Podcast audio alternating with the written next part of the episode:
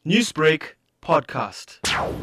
We are investigating as the department as to how these men got into our school and torture our learners because we can't say on one hand that we uh, ban corporal punishment as a form of violence and then we, we allow another form of violence by a certain force that comes into our school. We cannot allow that. So we are investigating internally we want uh, answers that will be able then to take uh, appropriate steps.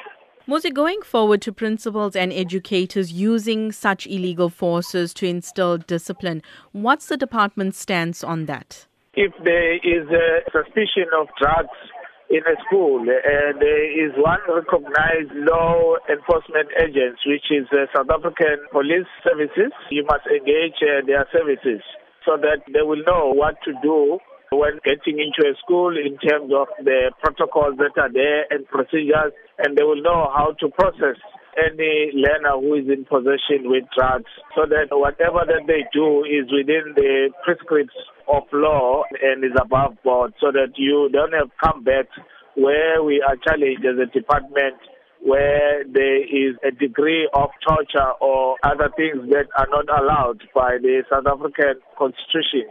Newsbreak, Lotus FM, powered by SABC News.